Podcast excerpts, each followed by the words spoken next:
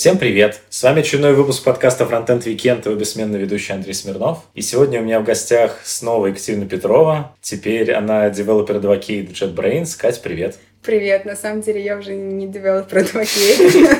Все так быстро меняется, мир крутится, вертится. Я сейчас продукт маркетинг менеджер. Но я тоже JetBrains, тоже занимаюсь а. Kotlin мультиплатформ, поэтому примерно все одно и то же. Мы с тобой встречаемся у тебя в Сочи. Э, я очень люблю выездные выпуски, потому что ты одновременно как бы сам куда-то выезжаешь, и так случилось, что мне все заколебало. Я уехал на две недели греться в Сочи, и я подумал, что кто самый популярный человек который переехал в Сочи, это, разумеется, Катя. Мне На... так смешно, я все время, знаешь, думала, вот у меня нет какой-то фишки, знаешь, ну там ведущая подкаста, подлодка, окей, у нас четверо, там еще что-то, ну вот какая-то вот чем-то идентифицировать себя. Я не думала, что переезд в Сочи станет этим самым отличительным знаком, но, видимо, да. Я хотел бы начать с такого забавного наблюдения. Я вот э, заметил, пока не за собой, что э, как бы Сочи — это просто место, где тепло для меня, и я при этом абсолютно не пытаюсь как-то здесь э, адаптироваться к текущим реалиям. Я скорее все свои московские привычки перевез сюда. Какие питерские привычки ты перевезла э, в Сочи? Пить.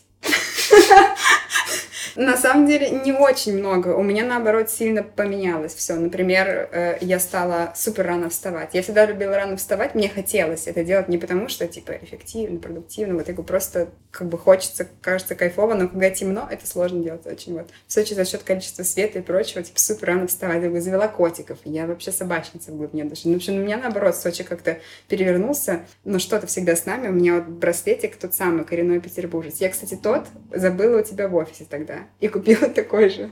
Это смешно, я просто сейчас поняла связи, связи, связи. Ну вот. А ты даже не писала мне, что его забыла? А, я потом уезжала куда-то. Ну, в общем, да, было сложно. Я подумала, что да черт с ним. Главное, подкаст записали. И все хорошо, вот. Поэтому, но пить можно везде. Замечательно. С собой привычка хорошо водится. Мы с тобой э, записывались э, в прошлый раз в июле 2019 года. С тех пор прошло, получается, больше двух лет уже. И э, у тебя все очень здорово поменялось. То есть на момент прошлого выпуска ты еще работала тем лидом в Авито. С тех пор ты уже, получается, переехала в Питер, в JetBrains, там поработал девелопер адвокейтом, теперь ты продукт маркетинг менеджер да, я еще в Авито тогда успела поменять немножечко команды. Я была лидом технического юнита фронтенд архитектуры, платформенная разработка, вот это все. У меня в какой-то момент туда добавились... Ну, нет, она изначально, эта команда занималась не только всяким тулингом, там, ускорением сборки, вот этим улучшением опыта разработчиков, туда же и дизайн-система входила. И в какой-то момент мне туда добавилось несколько мобильщиков, потому что, опа, мы хотим мобильную дизайн-систему, куда бы их сунуть, отдельной команды нет, а у Кати же опыт мобильщика, ну, давайте в фронтенд архитектуру сунем. Вот так, конечно, долго не могло продолжаться, мы реорганизовали команды немножечко, и у меня появилось две команды. Мы стали заниматься мобильной дизайн-системой,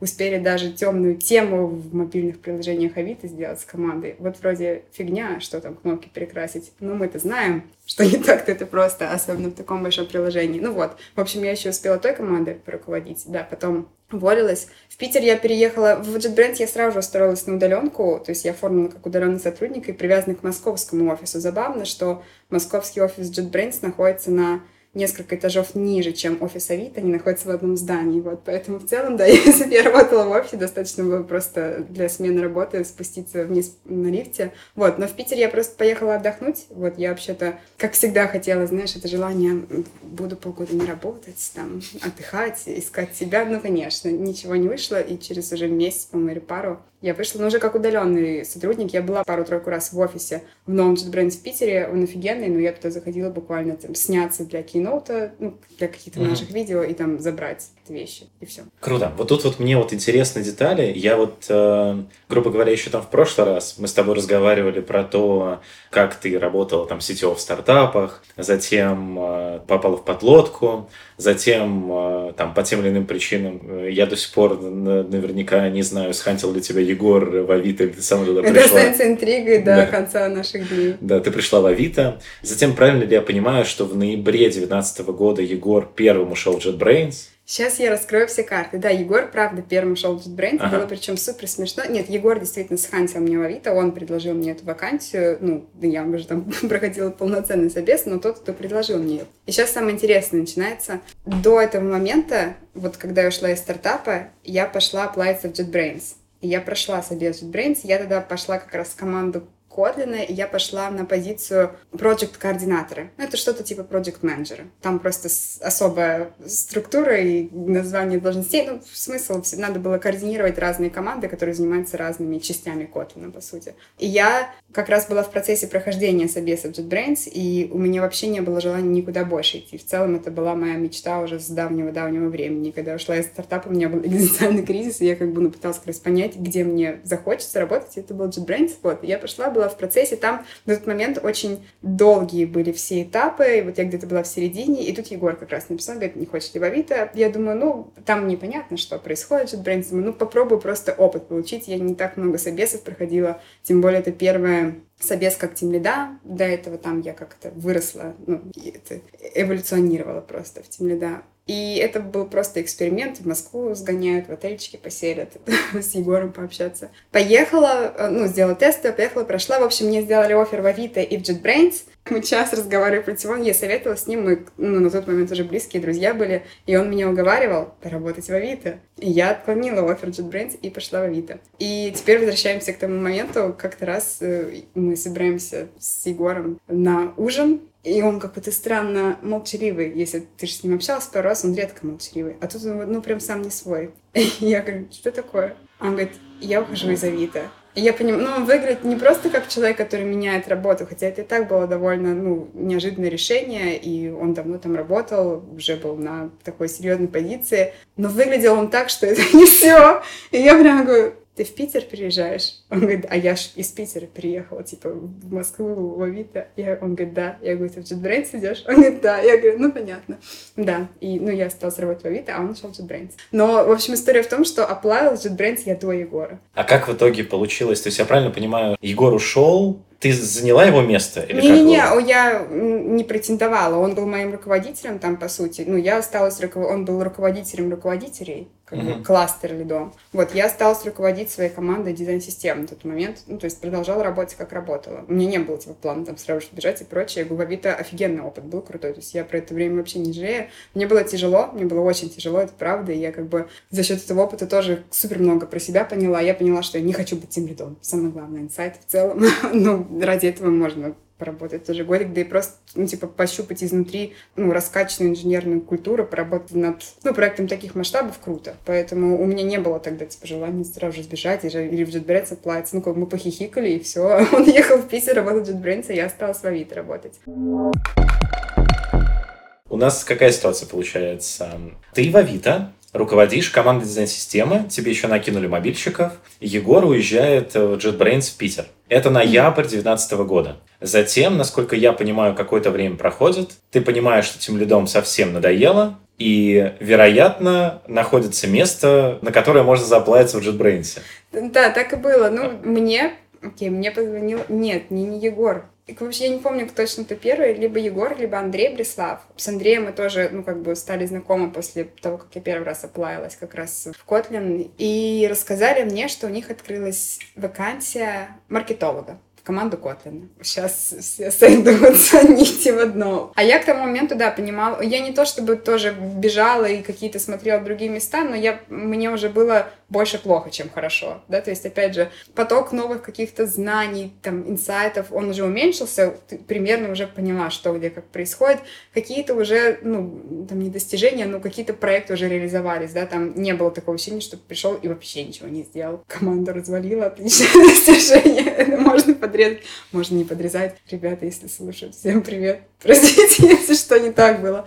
Вот. Но с дизайн-системой получше получилось. Поэтому, в общем, да, я поняла, что куда-то готова двигаться, и это точно будет не темлидство. В мобильную разработку уходить тоже как-то странно было, но я рассматривала. То есть мне настолько прям, ну, у меня все темлидовские задачи, они у всех отъедают много энергии, это понятно. Но я, ну, со своим там, с отношением к каким-то конкретным вещам, ну, не, не могла. То есть уровень энергии, который отнимали они, он превосходил то, что я получала до этого. Я думаю, это просто, типа, склад личности. Кто-то может забить на какие-то штуки, а я с ними спать не могла. Вот меня это там забота и прочее. People management. То есть мне, с одной стороны, это нравилось всегда, но уровень тревожности Особенно он отлично рос с ростом человека у тебя в подчинении. Ну, он рос невероятно. Я просто поняла, что, опять же, если, может быть, там в 20 лет я готова была всю эту энергию вкладывать, то, типа, в 30 ну, мне что-то во что-то другое уже хочется вложить. И у меня еще, ну, очень долгий был период, я не хотела себе в этом признаваться, и мне казалось, что это слабость. Типа, у меня вот не получается научиться с этим справляться, не так сильно переживать, да, быть более спокойной, и значит, это моя проблема. Потом я в какой-то момент, я не помню, что случилось, в какой момент я подумала, кто сказал, что это слабость, кому ты что доказываешь. Типа, мне захотелось чтобы мне комфортно просто было. И Егор или Андрей, просто не помню, кто первый, может, они вместе, вот, и написали, что да, открыта вакансия маркетолога. Рассказали, классно, я подумала, я хотела JetBrains, я пойду не проект координатором. Тогда этот выбор был не только из-за Егора, я просто поняла, что мне, ну, для широты картины будет круто поработать в большой компании. JetBrains тоже большая компания, конечно же, очень большая, но просто там как бы Kotlin на тот момент это был как стартап внутри компании, и там процесс, естественно, был не настолько устаканенный, как в Авито. Как внутри происходит абсолютно по-разному. Но сейчас я уже была готова на типа, больше экспериментов, плюс позиция интересная, маркетинг, языка программирования, вау, классно. Ты в тот момент, знаешь, когда тебе все приелось, тебе чуть новенького хочется. И ты как бы, вроде, когда это такая штука, ты свои какие-то знания инженерные можешь использовать, плюс тебе нужно какую-то новую область изучать, вроде маркетинга. А тема всегда полезная, типа маркетинг все вокруг нас это маркетинг. И я пошла туда собеситься. В течение там было несколько этапов, и один из этапов был собес с адвокатами, с developer-адвокатами, потому что одни они из тех, с кем маркетологи общаются по ходу работы больше всего. И ну, после нашего общения они мне написали, сказали, у нас вакансия открыта developer-адвоката. А developer-адвокаты, ну, типа в JetBrains, это не команда Kotlin, это как бы отдельное подразделение, и у них адвокаты на все продукты, ну, там, на все IDE-шки и Kotlin адвокаты. И вот они как бы это как отдельный, отдельное подразделение. Поэтому у них там свои HR были, у меня было два HR, с кем я общалась. И он говорит, не хочешь в адвоката попробовать? И я говорю, код писать. Думаю, о, круто. А знаешь, как все эти люди, которые долго были тем лидами, такие, я так люблю писать код, я так соскучился, я буду писать код и буду самым счастливым человеком на свете. Вот я так же думала. Ну, типа, думаю, почему нет, надо попробовать. Вот, и мне сделали офер и туда, и я решила пойти адвокатом. А условия были примерно одинаковые? Да, это было все очень просто. Ну, как он, я говорю, все одинаково. Он говорит, да, так как в рамках одной компании, чтобы ты выбирала только роль, поэтому, ну, как бы все идентично. То есть просто вопрос команды и роли. А если бы ты была маркетологом, что бы ты делала? Основная задача делать так, чтобы у Котлина было как можно больше пользователей, чтобы о нем узнавало больше. Просто это не маркетинг там кроссовок или колбасы, понятно, тут все немножко сложнее, но суть одна все равно больше пользователей, но в целом взаимодействие с пользователями на этапе всего их цикла взаимодействия с продуктом, ну да. Но тут еще, вот почему, опять же, я сделала тогда выбор в сторону адвокатства. Команда маркетинга на тот момент, это вот было год назад, она только формировалась, ее типа вообще не было. И я опять понимала, что я приду туда, где ну, знаешь, когда команда с нуля формируется, еще какая-то новая функция, у всех примерно есть представление, что будет делать, но по факту никто не знает, как это обернется, и куча всплывет каких-то подводных камней, что-то не получится, что-то не ляжет на текущие процессы, кто-то в командах будет против, вот. Поэтому я понимала, что будет, ну, как бы очень нестабильно все. А, ну, про адвокатство примерно понятно было, что предстоит делать. И мне неопределенности не очень хотелось на тот момент. Достаточно было в роли тем лида. Я, когда готовился, послушал э, выпуск Android Broadcast Podcast. Или как там Подкаст, бродкаст. Да, как там да. называется. И ты там в целом рассказывал про девелопер-адвокатство уже, поэтому особо не хочется повторяться, но там были несколько вещей, которые бы хотелось подсветить. Ты упомянула, что на 30% упала зарплата савитовской. То есть я правильно понимаю, что тебя уже настолько доконала роль тимлида, что ты в целом была готова на любую роль, которая бы была тебе интересна, и ты вообще не думала там про уровень дохода и так далее. Да, я бы сказала, это не единственный фактор. Мне в целом я не гналась никогда за большими деньгами. Я из тех людей, у которых, типа, есть какой-то уровень, и после него тебе в целом, ну, как бы пофиг, там, больше, меньше. Это может быть плохо, если бы я какой-то целью бы сдалась. Вот сейчас я, может быть, сказала бы по-другому. Знаешь, посмотрев на цены на недвижимость в Сочи, в смысле, если у меня была какая-то большая цель, может быть, я бы так не думала, но на тот момент, ну, как бы были сбережения, да, и такое 30% нет, все равно это отличный уровень дохода и там, и там, который позволяет тебе, ну, как бы жить комфортно. Ну, типа, душевный комфорт важнее. Да, а душевный комфорт важнее, а как бы, ну, понятно, если бы разница была такая, что с этими деньгами некомфортно было бы жить, я бы, возможно, подумала. Вот, поэтому не то, что на любую зарплату, на любую комфортную зарплату, да. То есть к падению я была готова абсолютно. Угу. То есть у тебя, грубо говоря, ты живешь по принципу, что есть какой-то X, и если зарплата больше на X, то все хорошо. А там уже не важно, она в 2X или 1,5X.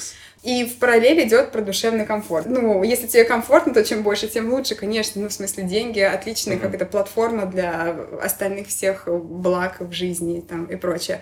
Но если душевного комфорта нет, ну, просто они счастье тебе перестают переносить. Вот они как бы капали зарплату. Знаешь, было до такого, что зарплата приходит, а я чувствую вину. Например, мне кажется, что я не справляюсь с этим. Мне кажется, я недостойна этой зарплаты. То есть, ну, там нормальный был клубочек нервов, поэтому я больше не хотела. Окей. Okay. И второй вопрос. Ты во всех подкастах «Мы обречены», опять же, в, в Android бродкасте говорил, что ты постоянно со всеми говоришь про выгорание. Поэтому э, вопрос э, в какой... Я не, меня спрашивают, я сама не понимаю эту тему. Вот, я не буду спрашивать про выгорание.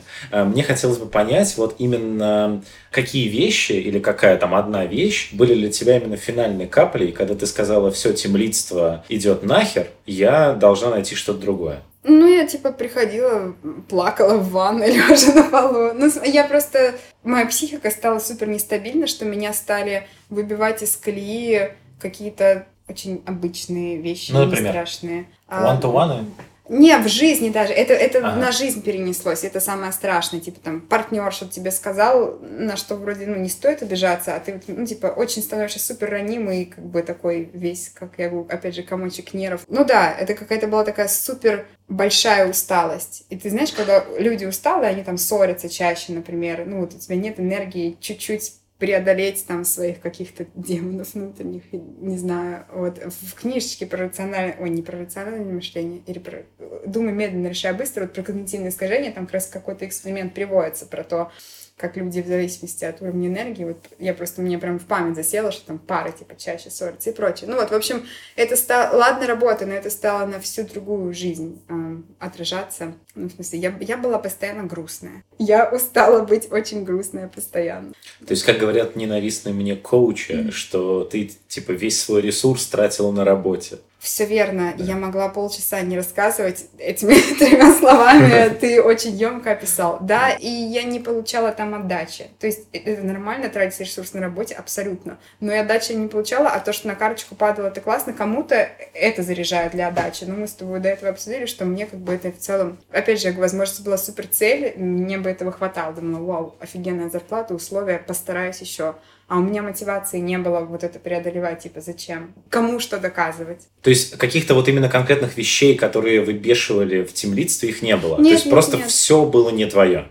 Да, все по чуть-чуть, оно знаешь, как тебя вот прям щиплет понемножечко. Нет такого, что прям выбешивало. Я говорю, просто я чувствовал себя со временем хуже и хуже, уставший, уставший, а как бы просвета не видно были, ну, у меня была классная команда, я говорю, сам Авито мне нравился в целом. Когда у меня добавились мобильщики в команду, мне вернулась чуть уверенность в своих силах, потому что, конечно, когда я была лидом, типа, фронтенд команды, несмотря на то, что, ну, как бы, всем было, пон... ну, я никогда не строила себя, типа, фронтендера, тем опытного фронтендера, и у нас было понятное распределение, были крутые инженеры, кто принимал технические решения, мы с ними обговаривали со стороны, там, бизнеса или все такое, я все равно чувствовала себя неуверенно. Когда добавились мобильщики, да, я смогла могла участвовать в каких-то, ну, уже серьезных там архитектурных дискуссиях, прочее. Ну, то есть все было типа ничего, но я говорю, просто это как по наклону. Поэтому нет, каких-то конкретных, наверное, штук не было. Накопилось. Поэтому я не сразу же за Егором, типа, побежала там JetBrains. Если было что-то такое, нет, я, типа, работала, еще какой-то остаток во мне был. И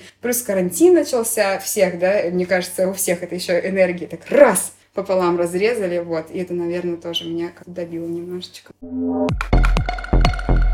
Тут у меня немножко не сходится по таймлайну. Я нашел по Инстаграму, чтобы ты перешла официально в Kotlin в JetBrains типа в июне 20-го, Мгм. но при этом у тебя я нашел в гитхабе contributions в КММ были еще в марте. Это правда? Может такое быть? Я думаю, я тестовое, возможно, делала. Я в мае устроилась, 25 мая, по-моему. Ну, там, Ага. вот. И я, ну, опять же, процесс был долгий. И я помню, что после того, как я офер приняла, я попросила какое-то время мне дать, опять же, тоже дух перевести. Мы еще курсы делали с другом. Поэтому, наверное, скорее всего, это было тестовое, да. А вот вообще, чуть-чуть вот про девелопер адвокатство. Я вот как раз, когда смотрел в гитхабе, у тебя там типа 167 э, коммитов за год. Это типа вся твоя именно работа с кодом, которая есть, или еще есть какая-то внутренняя? Наверное, ну, типа, я просто не все там коммитила, но какие-то там проекты делались для видосов, хотя я их всегда старалась выкладывать. Но в целом вся, да. В общем, возможно, там есть парочка, тройка проектов, но если так общий объем брать,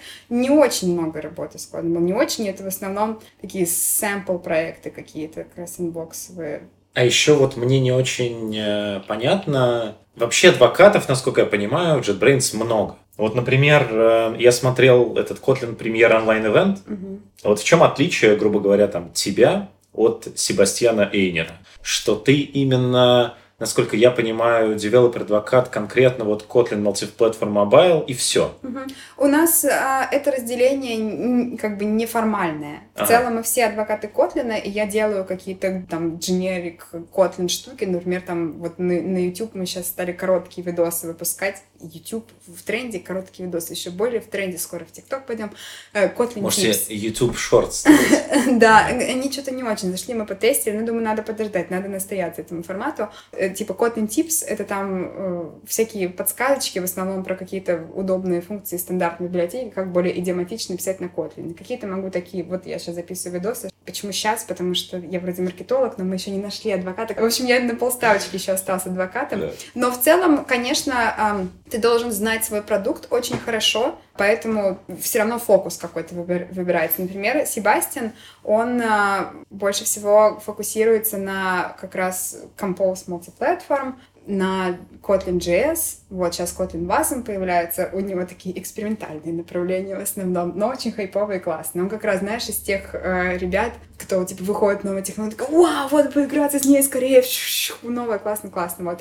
А я, да, пришла именно в команду, ну, как бы в Kotlin, но э, мы проговорили, что нужен адвокат э, мультиплатформе, мобильной мультиплатформе, потому что сейчас как бы большие ресурсы вкладываются в то, что конкретно типа этот SDK выводить. Вот мы недавно как раз анонсировали, что типа в бету выходим весной. В общем, большие планы, большие ресурсы, и ну, нужно в том числе и наружу про это рассказывать. Ну, то есть ты почти на сразу, на сразу, что это вообще за слово? На сразу это какое-то блюдо, как будто сочинское.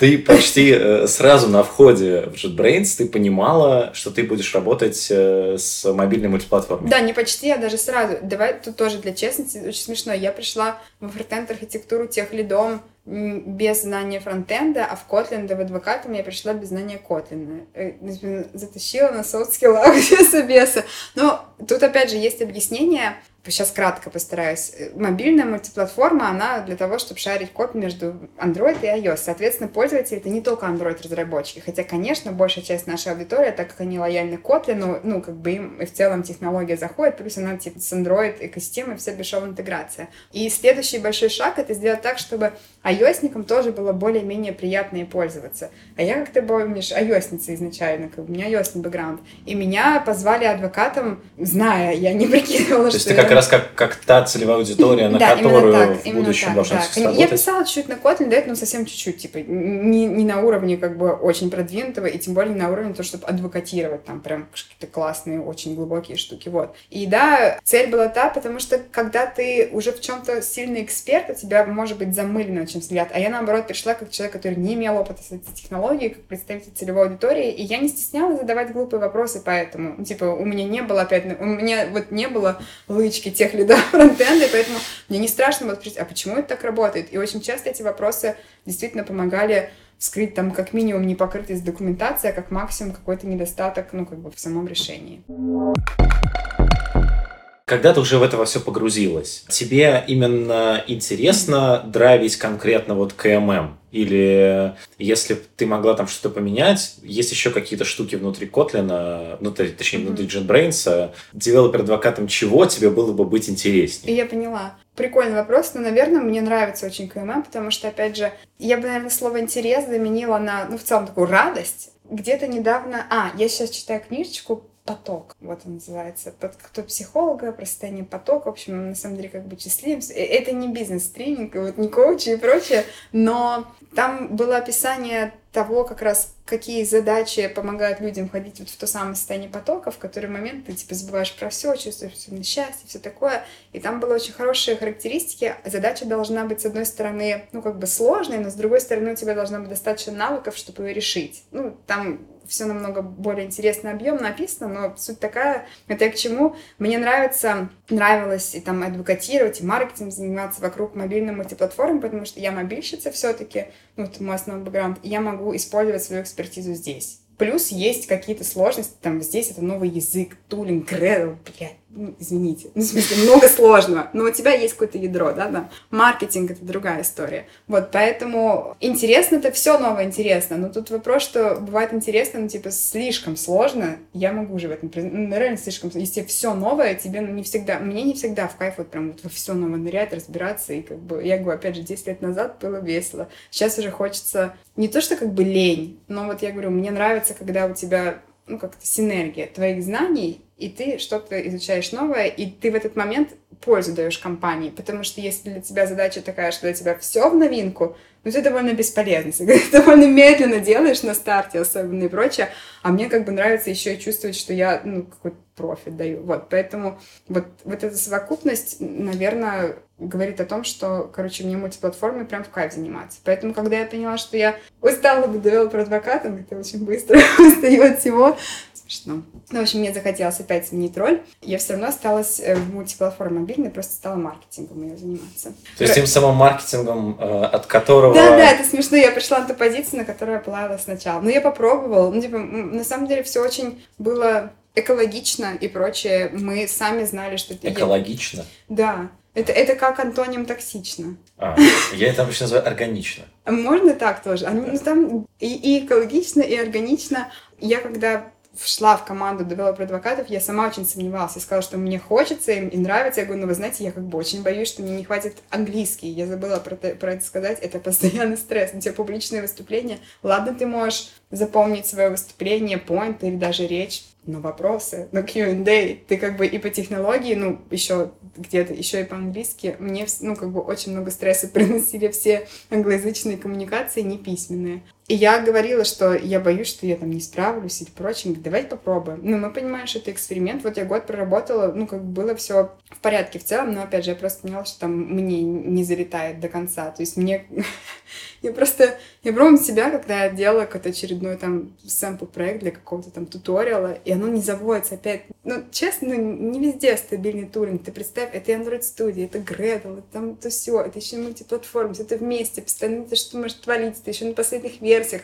И вот, знаешь, типа как бы что-то там не так, и ты там вот три часа копаешься, и вот ты находишь там строчку в конфиге или что-то ты правишь. И я вот, вот здесь был момент, когда я поняла, что м-м, не хочу больше. Это когда я типа поправила, и все заработало, но это было не такое счастье, знаешь, такое типа, е, я смог, а я думаю, ну, типа, я больше не хочу этого делать. Ну, в смысле, не эту хуйню делать. Ну, типа, для меня сейчас это ну, не очень. В такие моменты ты не думаешь, что о, классно было быть тем лидом, там не было? Не, я, у меня память нормальная. Я помню, что там... Нет, я сейчас, смеясь, рассказываю, но я тоже тут очень долго занимался. Я думаю, да что это за стрекоза такая? Прыгаю там, там, там, мне нравится там, а где мне не везде не понравится, что я буду делать? А потом я подумала, что в целом, типа, поиск это же тоже нормальное состояние души. Я подумала, ну почему не пробовать дальше? Подводкой вон я 4 года занимаюсь и никуда не прыгаю. Ну, просто в Kotlin очень открыто относится, да и в целом к смене ролей, типа, ну, понимаете, ну, если человеку что-то не подходит, он команде, команда ему проект, типа, зачем это держать, если в этом плане работа в большой компании офигенно. Ну, то есть минимум бюрократических сложностей, и ты быстро делаешь переход, пробуешь, ну, типа agile, да, вот он agile в чистом виде попробовал, там, туда-сюда не получилось, от перспективы сменил позицию. Сколько ты уже работаешь э, именно в маркетинге? Не, не очень долго, типа несколько месяцев, и плюс я говорю, все равно делаю адвокатские задачи. Честно, я вот прям серьезно, вот прям я как-то стратегически еще не успела заняться сильно, поэтому ничем интересным не поделюсь. Типа я пишу статьи, продумываю какие-то маркетинговые кампании, пишу смешные твиты от официального Kotlin Твиттера. Неплохо, да? Твичу в Kotlin Твиттере. Добилась, забралась на, на вершину карьерной горы. Но сейчас значит, очень интересный проект впереди. Вот я говорила, что в сентябре выходит наша технология в бету, и как раз мы должны подготовить большую компанию к этому. Компания включает в себя все, как бы начинает постановки целей, что мы хотим, сколько пользователей мы хотим, каких, какой их портрет, ну и как до них достучаться, как им рассказать. Маркетинг это, ну я так вижу, это не про то, чтобы втюхать себе, да, там, тем более типа, с технологией так не выйдет, ну как бы быстро просекут, во-первых, что что-то им не подходит, если ты выбрал не ту аудиторию, еще и напишут много грустных отзывов, там, э, сразу вспоминаем как-то Dropbox, съезжающий с плюсов, Airbnb, съезжающий с React Native и так далее. Вот. Поэтому, мне кажется, маркетинг про то, чтобы найти, понять потребность клиента, пользователя и правильно рассказать им, чтобы они, ну, как бы узнали о твоем продукте, поняли, как он может решить их задачу. Поэтому мы очень плотно работаем с продукт-менеджерами, как раз с адвокатами, с техническими писателями с разработчиками. Это вот такие команды не разработческие в JetBrains, в Kotlin конкретно. Если что, все, что я говорю, оно только про Kotlin. Kotlin такое отдельное государство в JetBrains. Компания огромная, и я не знаю, что происходит в других командах. Вот там все может быть и, скорее всего, абсолютно по-другому. И финальный вопрос, я его помню еще там Гришу Петрову сто лет назад задавал. В чем заключается, заключался уже обычный день э, девелопера-адвоката? Ты условно угу. открываешь ноутбук утром, очевидно, мы не идем на работу, потому что карантин. Правильно.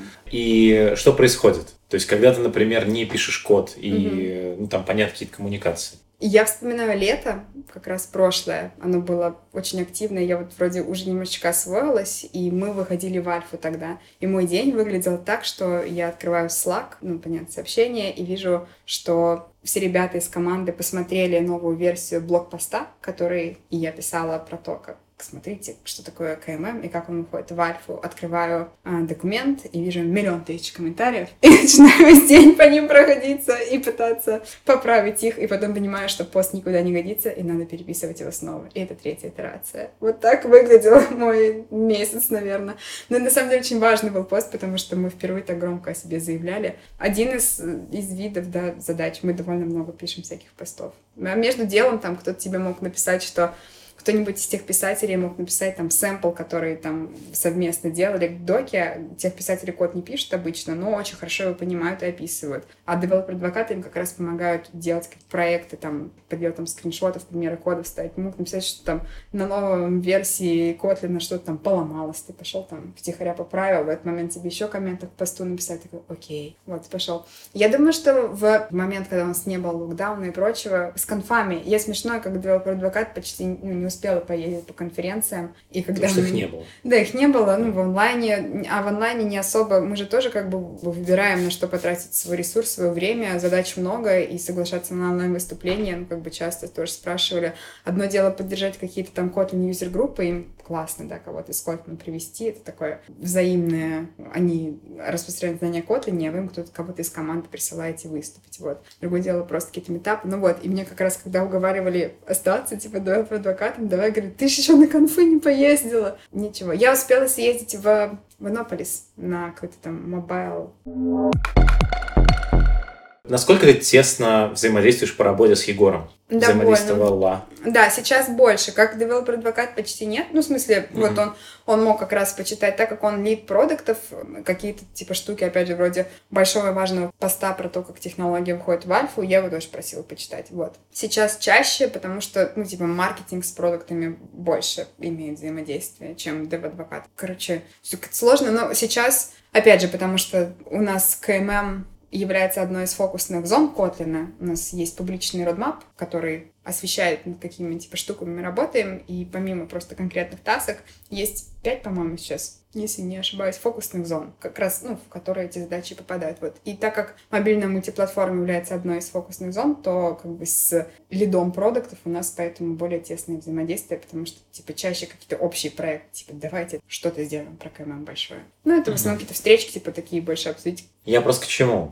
У меня, возможно, со стороны есть ощущение, я просто так проанализировал, пока готовился, что вы пишете каждую неделю подлодку, вы хорошие друзья, каждые две недели происходит подлодка крю, и вы еще вместе работаете. Тяжело ли вообще по работе еще и вдобавок взаимодействовать э, в неких рабочих отношениях с человеком, с которым ты еще и друг, и еще и вы делаете какой-то совместный хобби-проект. Да, я поняла тебя. Слушай, у нас не в Авито, ну, в Авито вот мы очень много взаимодействуем, он еще и был моим тиммитом. Вот там бы этот вопрос был прям очень актуален, потому что тебе добавляются еще вот эти вертикальные отношения. Но, наверное, наша дружба уже, типа, вошла в, типа, в ту фазу, когда ну, типа, искренне там все друг другу говоришь, и говоришь, нет, не было проблем с этих. А здесь этих э, взаимодействий меньше, они горизонтальные, как бы, и поэтому таких проблем нет, но я вспомнила, что на регулярно в комментах каком-нибудь видео подлодки кто-то пишет, так Катя и Егор встречаются или нет. И мы все время с этого орем очень сильно, вот, потому что мы отлично общаемся с женой Егора, ездили вместе совместные путешествия и все время хихикаем, потому что слушатели всегда пытаются угадать, чья же я девушка из этих трех ребят, потому что, возможно, кажется, что я больше ни с кем не общаюсь в этой жизни, но это не так, да. А вас уже, ну вы уже настолько популярны, что делают уже шиперские комиксы про вас? Блин, к сожалению, нет. Хотелось бы. Если кто-то сделает, пожалуйста, догоните меня, Егора. Мы очень любим хихикать. Отлично. А, а бывают ли вообще дни, когда вы, например, с Егором типа, вообще не общались? Наверное, только выходные. Мы очень много сейчас... Мы больше всего общаемся по подлодке, чем по работе, это точно. Mm-hmm. И по подлодке крю, по конференциям, так как это прям, это прям вторая работа. То есть это коммерческий проект, требующий большого количества внимания. И там мы постоянно, типа, у нас... Ну, у меня чат подлодки внутренний запинен. Подруга лучшая, молодой человек и чат подлодки. Приоритеты. Я не знаю, возможно, это было еще до августа 2019 года, но пока я вот смотрел, я нашел, что ты сейчас э, за это время, точнее, была в ГДГ, в ВТМ, в ВДА и вот во всем вот этом. Вопрос мой первый изначальный какой? Во все вот эти какие-то комьюнити, каким образом ты попадаешь? Скорее люди приходят и тебя зовут, либо ты сама туда оплаешься? Я поняла. Это здесь исключительно ко мне приходит и меня зовут. Я бы, возможно, и оплавилась бы сама, просто у меня типа нету уже ресурса кончилось еще проактивно что-то делать. Но здесь меня как-то Катя Вениченко нашла, это комьюнити-менеджер Гугла в России. Она заведует всеми вот программами, российскими чаптерами, и она ко мне первый раз пришла. И с тех пор мы стали ну, сотрудничать, и когда что-то происходит, она приходит и спрашивает, не готова ли я выступить или что-то. То есть в целом, вот я насколько понимаю, все эти штуки, они Google-driven, так скажем. Да. И поэтому Катя Вениченко тебя первый раз позвала, да. и так дальше уже тебя во все проекты э, автоматом спрашивают, готова ли ты тоже поучаствовать. Да. Очень удобно. То есть тебя вот первый раз позвали туда, ты э, еще, по-моему, с ГДГ куда-то ездила, я видел фотки э, в Твиттере. Да, но я-то ездила как раз это был саммит э, лидеров комьюнити Google, чтобы для тех, для кого эти аббревиатуры ничего не значат. ГДГ — это Google Developer Group, да, комьюнити как раз Google разработчиков, они проводят всякие конфы по разным технологиям, там, Firebase, Angular, uh-huh. еще прочего. VTM — это комьюнити, построенное вокруг как раз женщин. Women Tech Makers. Да, Women Tech Makers, вот. И это был саммит в Лиссабоне лидеров GDG и WTM. Поэтому я, на самом деле, типа, в самом... Там все сложно, тоже там какая-то структура, и вроде WTM, оно относится к GDG, но это ничего не имеет значения. По факту, да, я занималась именно развитием WTM-комьюнити в Москве. Вот тогда еще был офлайн и прочее. Я сделала три митапа и одну большую конференцию конференцию. И я тогда ездила, да, просто как лидер, и там мы обменивались опытом организаторов именно таких комьюнити. Тебе дает какие-то плюшки э, от Гугла? Что дают вот эти вот лычки? Угу. Или ничего особо не дают? Поездка в Лиссабон отличная, отличный плюс. Господи, честно, я первый раз такой фуршет видела на конференции. Это что-то это лучше, чем в Катарейсе, как сумасшедший, я, боже мой.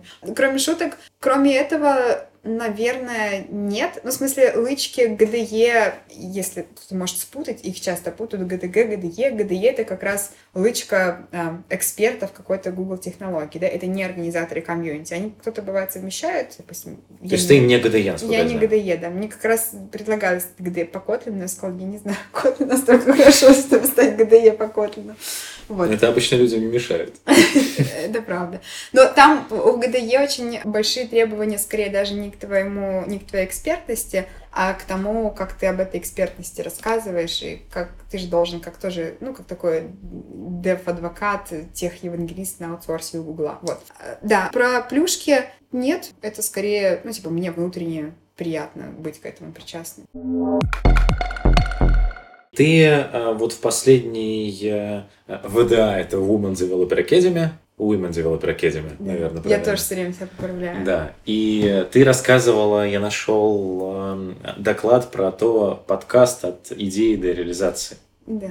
Вот, я там прочитал аннотацию, что ты рассказываешь про то, как вообще, типа, чуть ли не из любой штуки придумать подкаст. На самом деле, я вообще поменяла все. Там оставили аннотацию такую, но я потом думала, что девочкам полезно будет услышать. И у меня как раз доклад начинается с того, что типа он называется так, но будет все про другое. И я просто рассказывала про подкастинг как э, один из каналов, видов контента, которые девушки могут использовать для того, чтобы, ну, как-то себя, типа, прокачаться. Начиная от того, что они могут его, понятно, слушать. Это очень-очень mm-hmm. очень понятно. Во-вторых, быть гостями и, то есть, вспоминаем, для чего нужна Woman Developer Academy. Мы помогаем девушкам, которые уже являются экспертами в конкретной технологии, научиться не бояться рассказывать о том, что они знают, и делиться своими знаниями. Как раз, чтобы, как бы, какой там KPI, чтобы было больше э, девушек-спикеров на конфах, опять же, в подкастах, писала больше статей и прочее. Потому что есть уже девушки-эксперты, типа, мало от них, недостаточно контента. Вот, и поэтому все эти доклады, они именно про то, как писать, как рассказывать и прочее, и как подкастить. И мне не кажется, что у каждого человека должен быть свой подкаст. Мы-то с тобой знаем, что должен быть. Но на самом деле нет, это как бы не обязательно, это ну, надо делать, что тебя прет делать. И я как раз большую часть времени своего доклада уделяла тому, как, как бы быть хорошими гостями. Ну, как раз mm-hmm. так как мы много гостей себя принимаем, я тоже да, могу что-то посоветовать, там, начиная от того, что созвонитесь с ведущими заранее и поболтайте немного, чтобы снять тоже... Напряжение. Да, потому что ты когда там впервые человека видишь, тебе уже непривычно. Ну, вот такие штуки. Ну и в конце, конечно, рассказывала про то, как свой сделать. И в этом сезоне, выпуске, это второй уже поток, там еще могут, помимо докладов, тебе могут записаться на менторские сессии. И ко мне несколько девочек записалось и действительно раз задавали много конкретных вопросов про то, как делать свой подкаст. И вот одна из них, Саша, фамилию забыла, Преображенск, по-моему. Из, она, кстати, из JetBrains тоже, но я говорю, мы до этого с ней не пересекались, просто компания огромная, пересеклись на VDA. Они запустили свой подкаст как раз после VDA, и вот она, ну, я думаю, что я капелечку, надеюсь, ей помогла, поэтому, ну, короче, классно. Это был мой следующий вопрос. Запустил ли кто-то реально свой подкаст? Запустили, запустили, вот, да. Вроде в проде у них называется, я даже послушала. Там нереальная интро офигенная, кто-то записал, я, я включила, мне было интересно. Но она очень заряженная пришла, то есть не просто, я бы хотела хотела, там были такие конкретные вопросы, я поняла, что этот человек реально выйдет своим продуктом, то есть у него прям уже был список, вот они были готовы. Контент-план на год. Вообще, вот, и, ну, в общем, я вот себе, смотри, мурашки побежали, потому что я прям, ну, это, это приятно, это как раз мы про энергию говорили, это то, что тебе дает обратно, даже когда у тебя выступления и сессии эти менторские ее отняли, ну, ты потом такой видишь и такой, ей!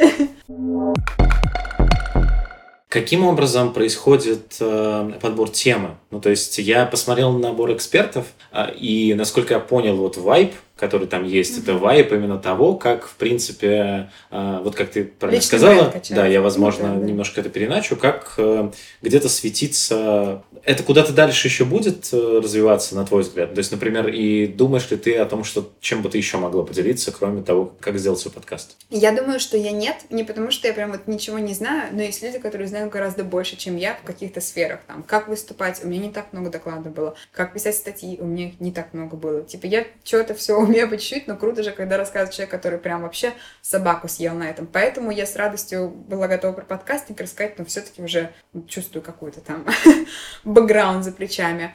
Развиваться, мне кажется, сама программа получилась очень, ну, как бы сбалансированной и ну, вот такой законченный, потому что прям видно, как после нее девушки, они идут, делают свой первый доклад, там, пишут свою статью, причем каждый по-разному развивается, мне нравится, что нет вот этого насаждения, что я там, это же делаю подкасты, просто, типа, проявляйся в индустрии, чтобы, опять же, это же для чего все делается, чтобы те, кто смотрит на индустрию чуть-чуть со стороны, там, начинающие разработчики, разработчицы, видели, что шарят все, вне зависимости от пола. Это вроде понятная мысль, но, опять же, если ты видишь лайнап, где только мужчины, у тебя, ну, вот, автоматически на подкорочке чуть-чуть откладывается, что они, видимо, только и шарят. Это не угу. так, вот, и для этого вот это все делается. Я понял. Интересно твое мнение, это довольно дискуссионная штука. Даже если зайти вот э, в Хабар под э, статью. О, там да. потом мыться надо очень долго. Да, под, под статью, где вот описывают mm тему, что это все будет, э, и презентацию спикеров, которые будут выступать на Women Developer Academy.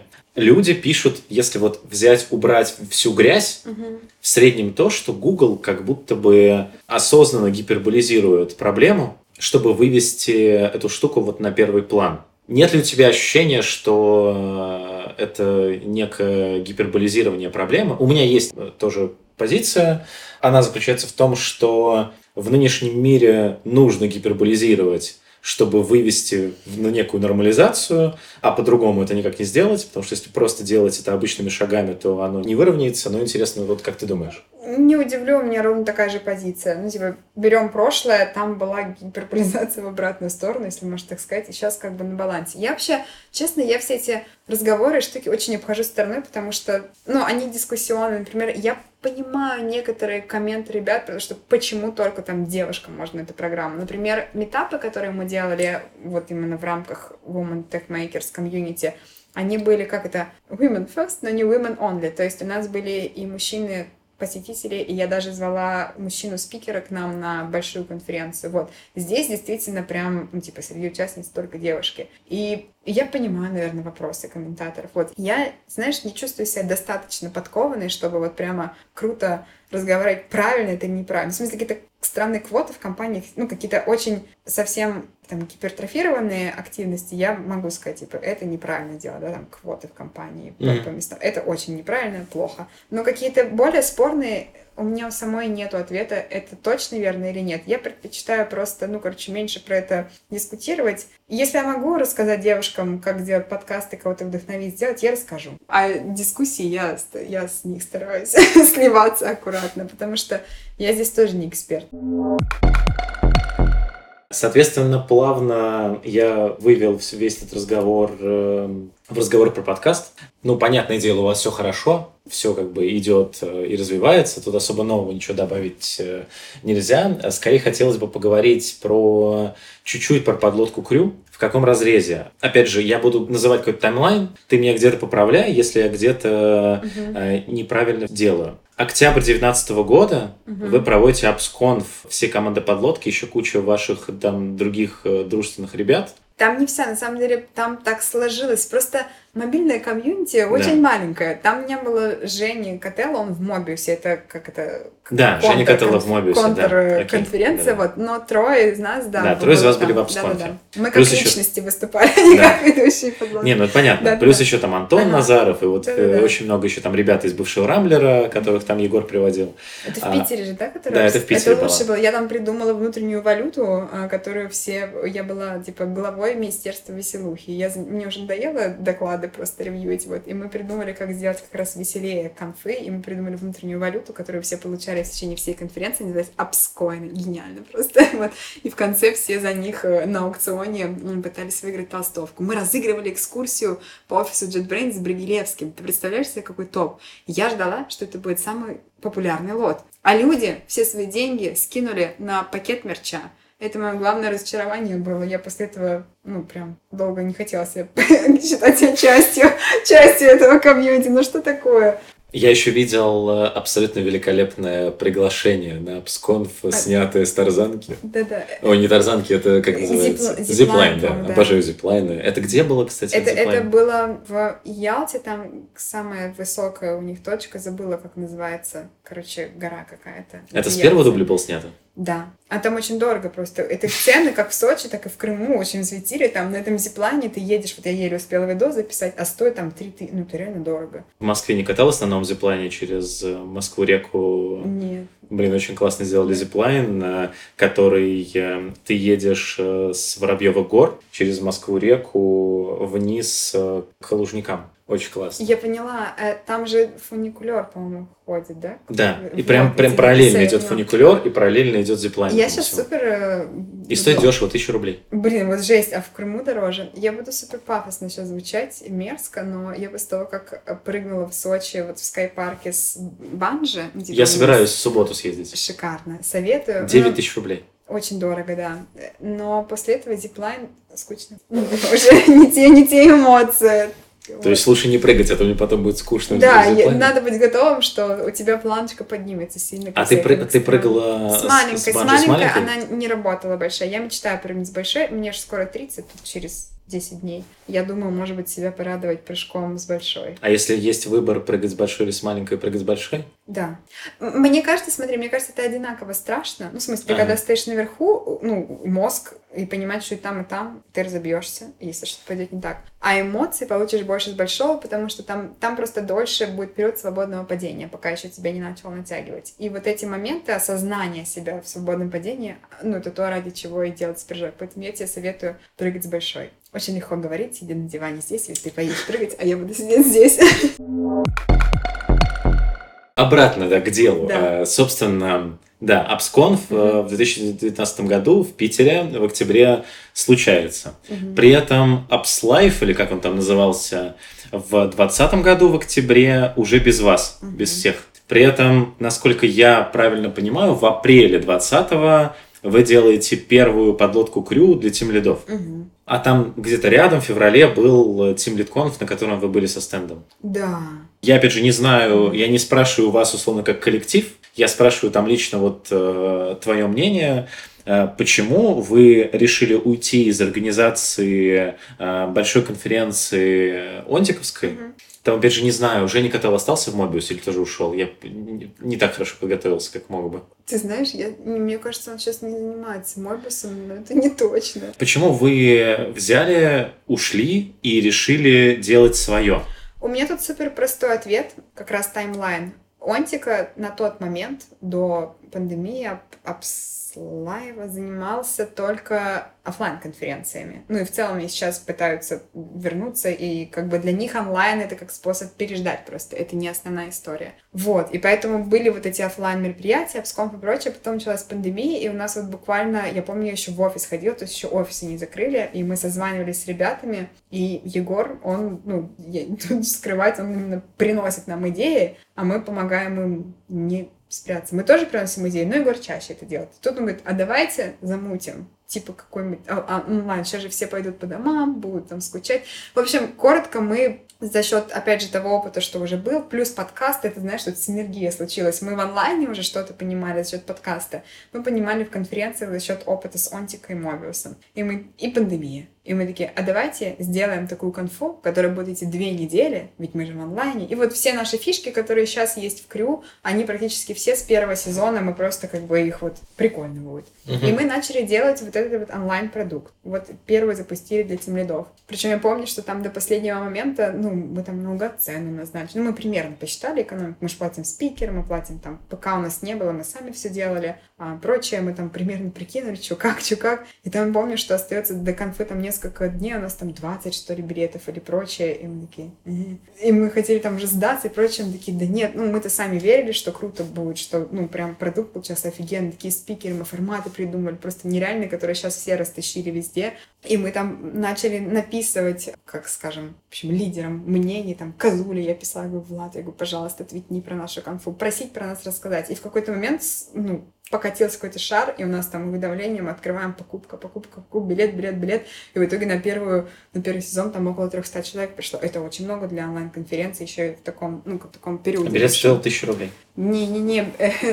Первый сезон у нас шел три недели, и мы потом до двух сократили. Тяжело, и всем, всем тяжело три недели. И он стоил, по-моему, 6, что ли, или 5 тысяч. Но в любом случае, тот онлайн, который предлагали Онтика и Мобиус за двухдневную, оно стоило 40 или 30. Не, это понятно. Да. Я, то есть, грубо говоря, вы уже на первую самую конфу, получается... Подняли деньжат. Да, 6 тысяч рублей. Это Там, вы да. 2 Мы... миллиона подняли примерно. Я, да, я точно не помню по цифрам. Главное, чтобы не перепутать ни участников. Но там было достаточно денег, и мы э, практически, ну, короче, больше 50% мы в итоге перевели на благотворительность фонды как раз там, врачам на всякие средства защиты mm-hmm. и прочее, потому что у нас такое было чувство, что мы сыграли на пандемии, и мы потом внутри имели дискуссию и поняли, что хотим вот так, короче, сделать. Перевели их все на вот это экстренные нужды. Да, но бизнес продолжили делать. Да, а потом только апслайф начался, ну, типа, вот, и тут гиганты индустрии, но более инертные, они стали поворачиваться в сторону онлайна, потому что поняли, mm-hmm. что пока что ждать не стоит,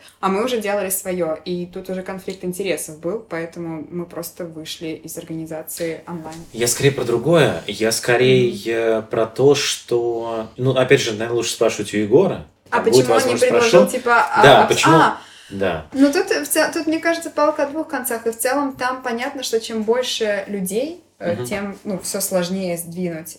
А, а у нас сыгранная команда. Мне кажется, я думаю, что на самом деле Егор даже в тот момент не взвешивал рационально, в смысле, нам просто прикольно все. Это один из наших был аргументов, почему нам мы хотим делать это, почему мы хотим продолжать делать крю. Нам это первый, наверное, аргумент. Нам просто прикольно вчетвером что-то делать. Ну, я говорю, я все, во всех эфирах говорю спасибо. Ну, это правда счастье найти такую команду. Не все, не все как в сказке. Мы сремся, да, там, на ретро, там, покрываем друг друга всяким. Но в целом все отлично.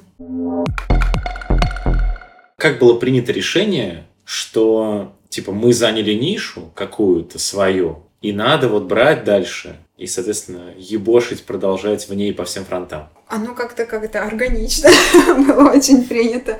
Мы изначально модель была, что будем несколько сезонов делать. Ну, а потом направление, то, что стали плодить, это тоже изначально было, давайте попробуем в тем лидах, потому что мы все тем лиды на тот момент были, я еще была тем лидом в Авито. Ну, правда, органично. Я не помню такого момента, чтобы мы собрались такие, будем, не будем продолжать. Это как-то было естественно. Типа, давайте теперь для ios сделаем модель прикольная, формат работает, угу. людям заходит, ну, отзывы, неверо... ну, деньги, кайф, это все замечательно, но не забываем, это, это не было с такой целью, мы не собрались так, а давайте поближе поднимем.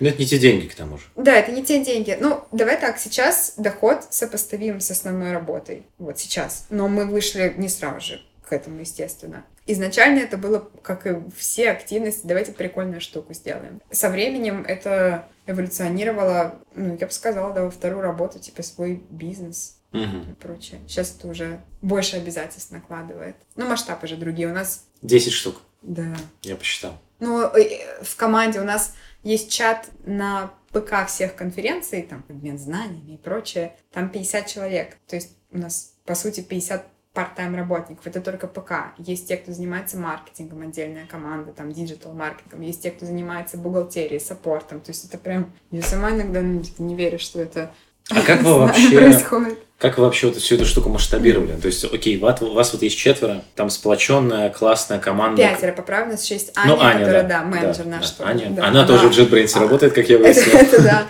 Но она просто в тени, но очень большое количество как раз таких вот процессов на ней держится. Да, но Аня с вами еще с подлодки тоже. Да-да-да, она в подлодке изначально пришла нашим менеджером, потому что мы не могли, мы все время продалбывались гостей там позвать что-то, чтобы вовремя выпуски выходили. И мы такие, нам нужен менеджер, который будет нас пинать. А Аня работала как раз на Бунина. Очень маленькая деревня. Очень-очень маленькая тусовка, да. Вот э, у вас есть сплоченная команда из пяти человек, но при этом вам, очевидно, там я думаю, вы э, на первых этапах сами простраивали все эти модели, э, что где будет, что там платно можно получить доступ, mm-hmm. там, условно, к видосам за да, прошлые да. сезоны. Это вы, наверное, все сами придумали. Mm-hmm. Но как вот это потом вот масштабировалось то, что у вас там команда сейчас под 100 человек? Mm-hmm.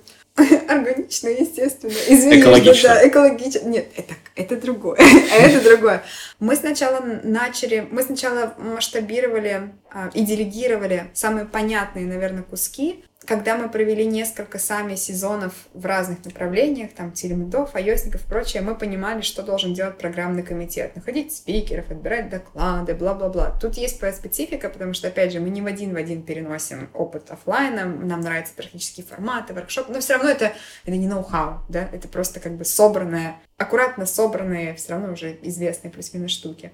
А тут network уже помогает. Мы знаем классных айосников за счет, опять же, опыта там, работы в других программных комитетах. Мы знаем классных тимлидов, мы знаем ну, ребят в комьюнити, и мы просто приходили, звали, не хочешь к нам в ПК, а все уже на этом вайбе, давайте делать классные штуки. Вот, сначала мы отмасштабировали ПК, а потом взялись за процессы, саппорт по знакомым тоже. Опять же, все уже несколько, не один, не второй год в индустрии, и у всех уже набралось десяток там классных коллег с работ, с прошлых работ, которые компетентны в тех или иных областях. Аня помогла найти там мальчишек, девчонок, которые как раз там всякими там, саппортерскими, бухгалтерией, еще что-то. В общем, потихонечку откусывали, прям смотрели, что отнимает много сил, и можно делегировать. И по знакомым находили. Мы там не вешали вакансии на HeadHunter, например. Действительно, все network, да, и вот так постепенно. То есть правильно я понимаю, что у вас сейчас прям полноценных 10 программных комитетов? Да. На каждую из конференций? Да, на каждую из конференций. Когда новое направление, мы как бы сетапим его сами. Например, я провела первый, как бы собрала, провела первый сезон Design Crew, дизайн, ну, же дизайн-система, я же фронтендер, дизайнер, все, все, все сюда несите. Но я собрала ПК, но должен быть глава ПК, который их как раз направит, там, пофасилитирует, поможет все это в итоге оформить. И, и, и директор ПК — это еще и проектный менеджер. В его ответственность входит, чтобы ну, даты сошлись, родмап сошелся. Когда первый сезон стартует, мы как бы собираем ПК и руководим ими, а потом находим человека, как у нас называется, директор, тимлит ПК, и сезон уже начинает жить своей жизнью. Но у нас есть директор и директор. Ну, пипец, ну, жесть вообще, уже орг-структура. Мы иногда шутим про кровавый enterprise и вот это все. Из прикольного мы еще, мы на таймпаде сначала продавали билеты, а потом я пишу даже код сейчас э, тоже. мы, в общем, тоже Егор задрайвил переход, в общем, сами написали биллинг, и у нас все билеты теперь идут через нас самих, зато это позволило нам очень гибкие сделать штуки, всякие там промокоды и прочее, прочее, мы там сертификаты сейчас продаем. Люди просили, мы постоянно с каждым сезоном приходи, говорит, можно ли у вас, есть у вас сертификаты конфирм, такие, серьезно, нужны кому-то сертификаты? Нужны. Вот, и я писала как раз на Kotlin генерилку сертификатов. То есть люди хотят кому-то подарить не, это сертификаты, что ты прошел конференцию. А. Подарить это в бэклоге лежит. Помимо всего прочего, еще контрибьютим в платформу. Вот, э, CRM у нас в Airtable, все на Kotlin, шикарный стек. Приходите работать в нашу молодую развивающуюся компанию. Есть ли еще какие-то идеи, потому что еще можно запустить? Я просто вот э, взял, выписал все сейчас направления, которые есть, backend, frontend, техлит, тимлит, iOS, Android, HR, soft skills, QA design. я даже честно подумал и не придумал, что, достаточно. что еще можно сделать. Мы сейчас не будем запускать новые направления, потому что, как с любым продуктом, которого застиг бурный рост, где-то стало просаживаться качество. Это нормально. Больше людей, больше точек в системе, где может отказ случиться. И мы это видим там по каким-то отзывам. Если там с первого сезона Тим Лидов, ну, все ушли там, описывались от восторга, ну, в смысле, реально, мы, мы ушли и прочее. Сейчас больше возникает каких-то вопросов там, там подвел доклад, тут что-то тема не та. Ну, что такое происходит. Поэтому мы хотим вот этот новый 2022 Второй. спасибо, год у нас такой фокус на качество. Мы не будем запускать новые направления, мы, возможно, даже снизим где-то частоту сезонов, потому что нам уже сложно самим roadmap выстраивать. Люди хотят ходить на несколько разных направлений. Тимлиды хотят ходить на бэкэнд, ну, логично. И мы как бы сейчас всю энергию направили на то, чтобы там обучать ПК лучше. То есть мы как бы передавали знания, но это так, знаешь, не системно было, не очень формально. Мы сейчас какие-то памятки пишем, как провести крутую рулетку кейсов, как за провести классный лайвкодинг и прочее. Вот. Короче, стандарт какие-то Рулетка кейсов прям залетела, да? Лучший формат вообще. Поэтому шутки про кровавый enterprise не шутки, потому что начинаем формализовывать стандарты качества. Вот. Но а, оно нужно, потому что ну, больше людей, у тебя уже не все под контролем, когда ты сам все проводишь. Очевидный вопрос, вы сейчас там делаете упор на качество. Здесь вытекают два вопроса. Первый, э, сейчас вы приблизительно сколько времени на это тратите сами? Mm-hmm. Ну вот, например, ты конкретно. Потому что я посмотрел расписание, и это реально выглядит как ровый enterprise. Каждые две недели новая mm-hmm. штука. понятное дело, что там снизилась цена, уменьшились, э, то есть вы как-то условно экономику выстроили, где-то поняли, что уже можно самим зарабатывать, на, на благотворительность не отдавать, и всем будет комфортно, но ты конкретно сколько тратишь времени сейчас э, в неделю на подлодку крю именно? Ну, наверное, часов от 6 до 8, ну, типа рабочий день. Да. Ну, то есть, типа, лишний, да, один выходной минус, так сказать. Да, ну, конечно, я, ну, как бы делаю это в какие-то будни, ну, я не работаю по 8 часов, вот так, никто из нас не работает, вот. И просто, когда у тебя нету других проектов, ты в это время тратишь на что-то отдыхательное, может быть, на самообразование и прочее. Я это время трачу на другую работу. Вот, поэтому... Ну да, это выходные и часть рабочих дней. Сейчас, угу. сейчас поменьше нагрузка чуть стала, чем когда мы сами все проводили. Сейчас проще, потому что когда ты занимаешься задачами, не связанными с проведением сессий, там, с созвонами, ты можешь адаптировать свой график. Когда мы вели сами сессии, мы были ведущими, люди пишут до сих пор, приходит сезон, говорят, верните ведущих подлодки, чтобы они вели. У нас же как бы фишка, что ведущий, он не просто вот, вот это спикер Вася, он сейчас вам расскажет, а он как бы как мостик между аудиторией и спикером, и вот помогает тоже там постоянно там чат читает, вопросы задает, ну, какие-то использует механики, чтобы побольше как-то интегрировать э, экспертов и участников. Чуть есть... не заметил такого, когда выступал у вас на soft skills. Вот Crew. поэтому мы вводим стандарты качества. Ну, у тебя доклад, возможно, был. Типа в докладах этого меньше, но угу. у нас просто доклады составляют хорошими процентов 20 сетки все. А, ну хотя там... мой доклад, угу. который э, на soft skills Crew был, его прям вел Жень Котелло. Ну вот, а у тебя какая честь-то выпала. Да. Посмотри, видимо, поняли, что звезда такая едет, и такие, так, вызывайте ведущих от лодки. Вот, шутки шутками. Да. да. Ну, с докладами чуть по, действительно, там меньше вариативности интерактив применить. Вот с форматом типа рулетки кейсов там у ведущего очень важная роль, потому что ты всю рулетку кейсов может тащить или, наоборот, ее про... провалить. Да, провалить, спасибо. С учетом вот такого озарения со стороны Егора и того, что вот у вас есть как бы подкаст, который, опять же, успешно прет вперед. У вас есть подлодка Крю, которая уже, повторяя за тобой, приносит примерно столько же, сколько основная работа тебе, допустим. Да, да, у всех пока разные этим, зарплаты, да. это правда. А, не думали ли кто-то из вас, не поднималась ли тема о том, что да нахер эту основную работу, давайте подлодка и что вы Мы думаете? даже обсуждали цифру. У нас раз в полгода проходит страт-сессия с нами пятерми. Пятерми, но сразу, что пятерью, я не понимаю. Пятью. Нас пять, спасибо. Я не понимаю, несите пиво. Это проблема, что мы пьем пиво. Да, я понимаю.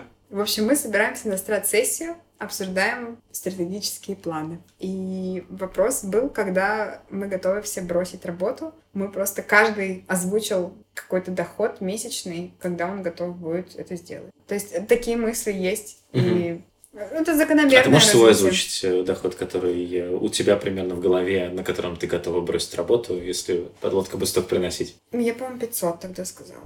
Но тут сложно. Это не так, что она вот типа месяц принесла 500 и все. Тут же риски есть все-таки. Одно дело, ты работаешь в стабильной компании, у тебя Ничего не может случиться. Ничего не может случиться, да. Сделаем отсылку к выпуску про увольнение с нашим. Да. Тебя, как минимум, тебя, в смысле, как Макс тебя не уволит, то как минимум тебя там соцпакет, все прочее, прочее. Здесь, ну, деньги, да, но уровень ответственности, типа, намного, это твой бизнес. Вот. Поэтому тут не так линейно, что, типа, месяц получили 500 и все. Тут это скорее один из критериев, да. Есть еще какой-то менее вербализуемый в виде вообще твоей веры в этот проект. Я не знаю, что будет, когда закончится вся эта хрень, происходящая с локдауном, эпидемией и прочее. Ну, я ожидаю упадок к интересу к онлайн-ивентам, он уже происходит. Даже если мы там супер формат делаем. Ну, то есть много очень неопределенности впереди, поэтому я не могу загадывать, но вопрос, что были такие мысли, конечно, были. Потому что, mm-hmm. ну, своим проектом, ну, им прикольно заниматься. Не, ну, слушай, это в любом случае интересный ответ, потому что э, регулярно задаешь вопрос каким-то блогерам, были ли у них мысли бросить основную работу и заниматься только блогингом, и многие говорят, не было то, что у вас они в принципе были, это уже значит, что у вас э, интересным образом круто идет ваш проект. Стенды подлодки. Это отдельный вид искусства. Иногда есть ощущение, что вы просто берете, приезжаете повыпендриваться, потому что там всегда происходит очень много всяких активностей, mm-hmm там какая-то привлеченная всякая дичь, вроде того, что вы там в тату Нижнем Новгороде а, взяли, да, тату-мастера. В Ростове. А, да. Туда привезли тату-мастера, который там э, на протяжении двух дней бил всем татуировки с логотипом подлодки. Как вообще вот эта вот дичь придумывается? Я бы поправила, мы едем не повыпендриваться, мы едем классно провести время. Я говорила о том, что команда очень важна, и вот эти вот мероприятия, так как у нас сейчас есть свой бизнес, коммерческие отношения, их надо чем-то балансировать. Надо не забывать, что мы в первую очередь ребята, кому классно проводить с друг другом время. Поэтому очень радуемся, когда есть возможность приехать на конфу со стендом, потому что это в первую очередь возможность нам прикольно провести время как команде. Ну, а организаторы, в свою очередь, хотят видеть нас и хотят видеть движ. Их интерес, чтобы аудитория ну, классно провела время. И когда появляется какое-то приглашение на очередной ивент, мы делаем созвон креативный, и мы прям думаем, какая будет тематика следующего. Ну, ну, мы просто веселимся, честно. Никакой там нету какой-то задней мысли или прочего. Мы просто веселимся. В этот раз мы решили, типа, пиратская тематика, будет прикольно, давайте сделаем пиратский квест. У нас отлично, у нас нет никаких ограничений, типа, нам надо захарить людей. Раньше, когда мы были маленьким подкастом, мы на техтрейне, это был наш первый стенд, мы ехали с конкретной целью рассказать о себе. И мы печатали листовки, вот наши выпуски, лучшие выпуски, послушайте нас, подпишитесь, пожалуйста. Мы сейчас не делаем никаких механик о том, что подпишитесь на подкаст. Все равно количество будет не такое большое, да и зачем мы людей обременять, мы скорее за то, чтобы просто, типа, всем время классно провести. Ну, понятно, то есть да. креатив сугубо. Просто, да, креатив. Да, тату это было вообще удивительно, мы очень боялись, что наши менеджеры как раз организовывала это все, и они очень боялись, что мастера приведут, и никто не пойдет. Это же татуировка.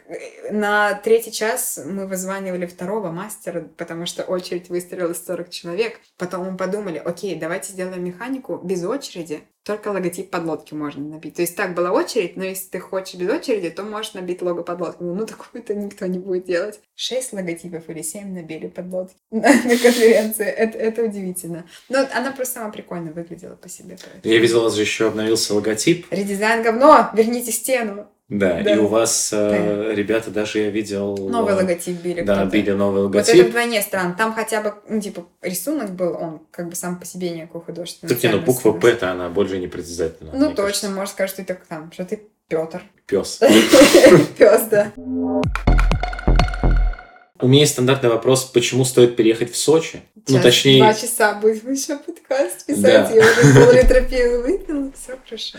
Ты, опять же, это довольно подробно вы обсуждали э, в выпуске у ребят из моей Марчины. Хотелось бы именно какие-то вот моменты ключевые, которые, на твой взгляд, являются решающими. То есть, например, мне очень много всего тут не нравится, но то, что в ноябре здесь 20 градусов тепла, я такой, я все прощу. Ну. И я не буду долго мыслью по древу развиваться, все так. Первое — это климат. Я сюда включаю, типа, зелень вокруг. Выхожу, и у меня пальма во дворе. Мне, мне это прет. Речка горная. Я иду в фитнес-клуб, я все время перехожу по навесному мостику, и я так направо, у меня прям ритуал, я направо смотрю, там горы, слева море. И в ноябре 20 градусов. Мне тоже этого достаточно. У меня, знаешь, какая была штука? Я не знаю, как у тебя. Я поймался на мысли, что, ну, в ноябре очень рано темнеет. Mm-hmm. То есть я вот сюда приехал на электричке, которая выезжала в 16.30, я приехал в 17.15, пока я ехал, Закат. стемнело. Я привык, что когда темнеет так рано, дальше нужно страдать. Если темнеет настолько рано, значит дальше будет 0 градусов или минус 20, что-то около того. А тут ты понимаешь, что стемнело, но все еще плюс 20. Тепло, да. да. Я еще сезона не прожила здесь. Из интересных, тут дожди не так воспринимаются, как в Питере, например. Тут тоже дождей бывает много, особенно в сезон. Но здесь нет вот этого питерского ветра хитрого, который тебя пробирает через твою парку, шубу, куртку, он как-то тебя до костей. Тут, ну, я не знаю, из-за влажности, из-за, опять же, там, нахождения гор, не очень сильно разбираюсь, но он по-другому ощущается. И даже дождик, он приятный. А еще он вежливый и идет почему-то по ночам. Все время ливень по ночам, ты выходишь, с утра свежо, тепло. И меня удивляет количество зелени. Листочки вроде летят, но в целом ее так много, плюс за счет состава растительности 80%, по-моему, где-то там читала, остается зеленый, даже зимой. Прикольная картинка была. Снег тут выпадает не очень часто, в смысле, не каждый год. В прошлом году как раз выпадал, я уже сюда переехала. Было очень смешно, мы в квартиру, мы заехали, все отлично. И вот, типа, первый день мы там за продуктами сходили, заходим, и открываю дверь, и капает. Я такая, что? И там, ну, вот из э, люстры капает, ну, типа, протекает крыша, мы на последнем этаже. Ну, я хихикаю, ну, всякое бывает. И я звоню хозяину, благо он живет этажом ниже, и говорю, у нас протечка. И смеюсь, потому что мы вот заехали час назад. И он такой, извините, пожалуйста, ну, типа, правда, такое никогда не... И я ему верю, что такое никогда не бывает, потому что такое количество снега, как было в прошлом году, выпало там впервые за пять лет. Но я к чему? Э, в моей памяти навсегда картинка отпечаталась пальма заснеженная. Выглядит очень красиво. Вот. Но он очень быстро тает. Город встает, когда снег выпадает. Техника тут, естественно, не предназначена. Там снегоуборочная для уборки большое количество снега и прочее. Но это то, что я говорила, мы обречены. Надо так свой быт обеспечить, чтобы на машине здесь не ездить. На машине здесь ездить очень плохо. Сама делаю редко. Самокаты. На самокатах можно по двое ездить, очень удобно. 5 рублей минут, там динамическая тоже тарификация у них. Ага. А когда нужно кататься, чтобы было подешевле? Ночью, наверное. Ночью? Да. Но мы как раз ночью катаемся в основном. Пьяные с бар на самокате, классическое сочинское развлечение вдоль, вдоль горной речки. Плюс э, приятнее. Тебя не укачает, не будет странного водителя, ты по сторонам смотришь, дышишь. Нормально. У меня еще неделя тут, я Да-да, ты освоишься. по ночам на это- самокате нормально. Как ты пережила карантин? А, вот так как все было очень много событий, как мы поняли по этому длинному подкасту, смена работы, проекты, смена города и прочее, я как-то его, ну, типа, не заметила. Ну, то есть ты его начала, я правильно понимаю? Еще в- работа в Авито, да, Ага. какое-то время ну, там на удаленке. То есть ты параллельно карантину, ты успешно переезжала между городами? Да. Э, С этим тут как-то не было вообще проблем. В Сочи вообще... Ну вот сейчас стали меры, да, принимать. До этого здесь... Я здесь вообще забыла про пандемию. Всем вот плевать на маски было, на все плевать. Тут как будто ничего и не было. То есть каких-то сложных моментов не было? Ноль. Даже прививку было несложно поставить. Я говорю, вон мобильный. Не, я имею в виду сложный момент. Вот еще в начале карантина, когда Нет. все, все сидели и страдали. Вообще не припомню. Ну, как-то повезло, видимо. Типа, я в Питер ездила, там, навестить маму, там, мама заболела тоже. Везде, где надо было, перемещались спокойно. А у вас движуха вот ваша, например, э, я читал твиты, в какой-то момент ты писала в начале прошлого года, что ты типа э, приостановишь свое участие в подлодке. Да, это был момент, я, наверное, устроилась только еще в JetBrains работать, получается. И еще не переехала в Сочи, но у меня энергия это тем лидовством, ну, надо же восстанавливать свой ресурс, а я не сильно очень успела восстановиться, потому что в то время, когда хотела отдохнуть, мы делали курс, потом новая работа, мы знаем, что такое испытательный срок на новой работе. В общем, я совсем подсдулась, и мне стало очень сильно не тянуло больше, да. И я, ну, как бы захотела выйти из проекта, а он набирал обороты. Но ребята на тот момент попросили меня не выйти, а пойти в сабатикал. И дали мне три месяца отдохнуть и сказали, вернешься, если захочешь продолжить, продолжим. И за эти три месяца как раз переехала в Сочи. И здесь нашла новый источник энергии, наверное, мне этот переезд, и все вокруг дало мне это. И я прям, ну, я прям реально отдохнула, я вообще ни на какие, мне там, мне как раз тогда еще звали в мои обречены ребята, и я писала, что, ну, я не писала, что я в депрессии, но я писала, что ноль ресурсов, я никакие публичные активности не соглашалась, ничего, я только работала в JetBrains и сочилась. И, ты знаешь, восстановилась. То есть типа в 12 выпусках подлодки тебя не было? Не, а, подка- я подкаст продолжила. Он типа уже, знаешь, не отнимает вообще. Ну, в смысле, он отнимает. Ага. Ну, это как-то фоново. Я именно из, из крю вышла. А подлодка, там, два часа в неделю записаться, это уже так На не потом- автомате. Да, это скорее исключительно заряжало, поэтому из подлодки я не уходила. Ты вот второй раз говоришь про курсы. Мы сделали с Денисом Неклюдовым, может, ты слышал? Нет, я не Он знаю. в Android тусовке очень Ага. такой известный разработчик, как раз GDE. Он мне предложил, э, это было до еще подлодки, это мой первый опыт в инфобизнесе. Вот, он хотел сделать курс для разработчиков о том, как трудоустраиваться на работу. Он в лифт, став инженер, ему нужен был на пару кто-то менеджер, кто про менеджерские собесы может хорошо рассказывать. И позвал меня И как? Прикольно, в смысле, мы, у нас был прям какой-то, ну, тоже мы все саму придумали структуру, там тоже был слаг, занятия, домашки и прочее. Это было интересно в плане подготовки.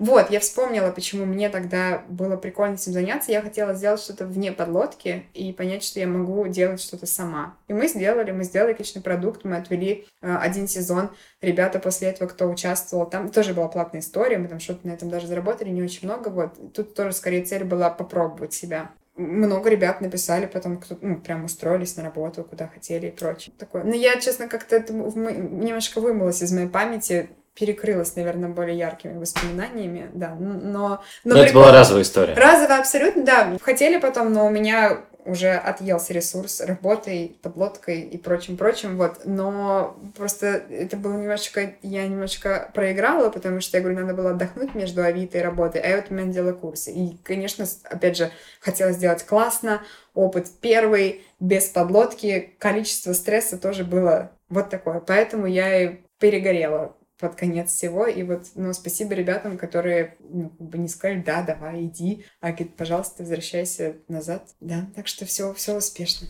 Вы очень много путешествовали э, до того, как был карантин. Mm-hmm. Случился карантин, очевидно, больше на джипе по Намибии не поездишь. Как вы импортозамещали? То есть я видел, опять же, там выезды в Карелию, я сам mm-hmm. их практикую в второй год. мы ездили. Все равно вот как вообще это импортозамещение проходит? Насколько условно, там тоже Териберка, Карелия, они сопоставимы с выездами в Намибию и так далее? У меня по эмоциям вышло абсолютно сопоставимо. Мне кажется, в России у нас невероятное количество мест, куда можно классно съездить. И эмоции, они же даже больше не только от места, а от того, как ты организуешь эту поездку. Опять же, мы там по разным городам перемещались, ездили в этот на край света, на шишиги, которая нашу машину пробила. Ну, то есть какие-то постоянно... Ну, это всякая вот эта прикольная штука, которая у тебя останется яркое воспоминание, она может в любом месте случиться. Вот. Ну и мест в России достаточно. Но я скажу, что сейчас я из-за переезда количество эмоций новых прям достаточно, я, у меня нет потребности, я прям, у меня нет на горизонте никаких путешествий и прочего. Абхазию мы тут гоняли тоже. Хочешь э, обновить немножечко тоже,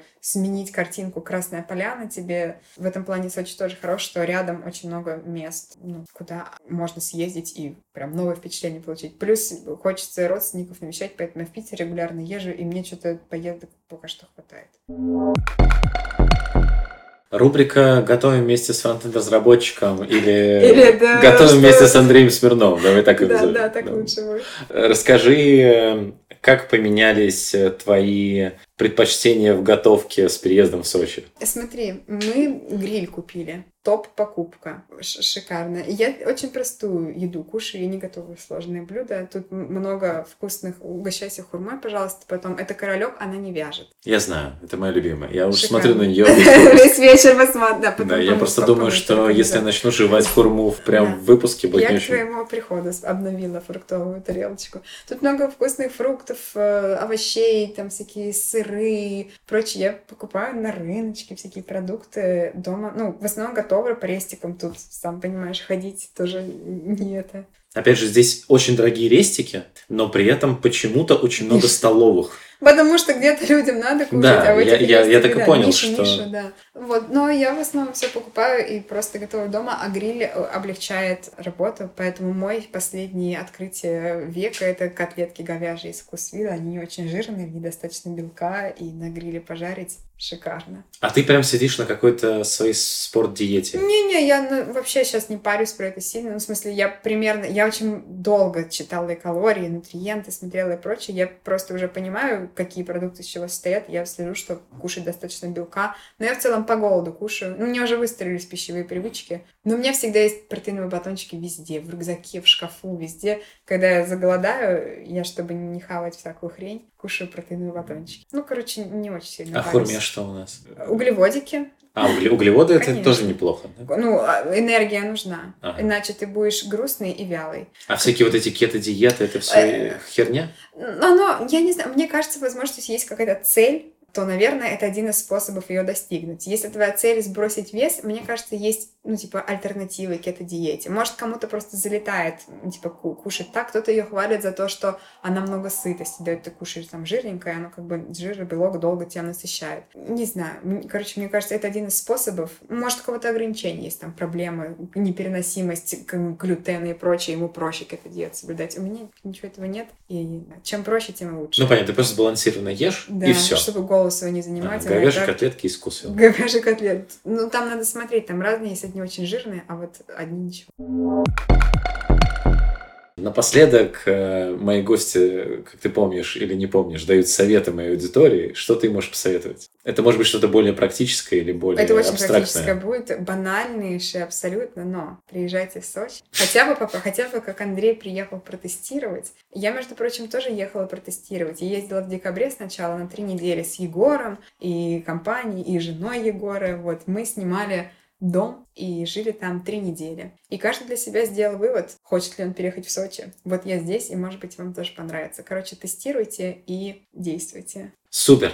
Спасибо тебе большое, что уделила время, позвала в гости. И да, это так вот удивительно, мы пишем подкасты, а мне на кухне в Сочи. В смысле, да. мне кажется, это, это потрясающе. Спасибо тебе, ты, как всегда, самый подготовленный интервьюер на свете. Напоследок, хочется сказать еще всем, кто будет это слушать, чтобы вы обязательно не забывали подписываться на мой подкаст во всех стримингах и социальных сетях. Мы продолжаем показывать человеческую сторону фронтенда и не только.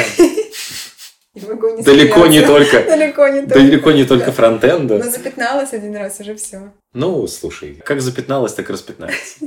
Услышимся на следующей неделе. Пока-пока. Пока. -пока. Пока.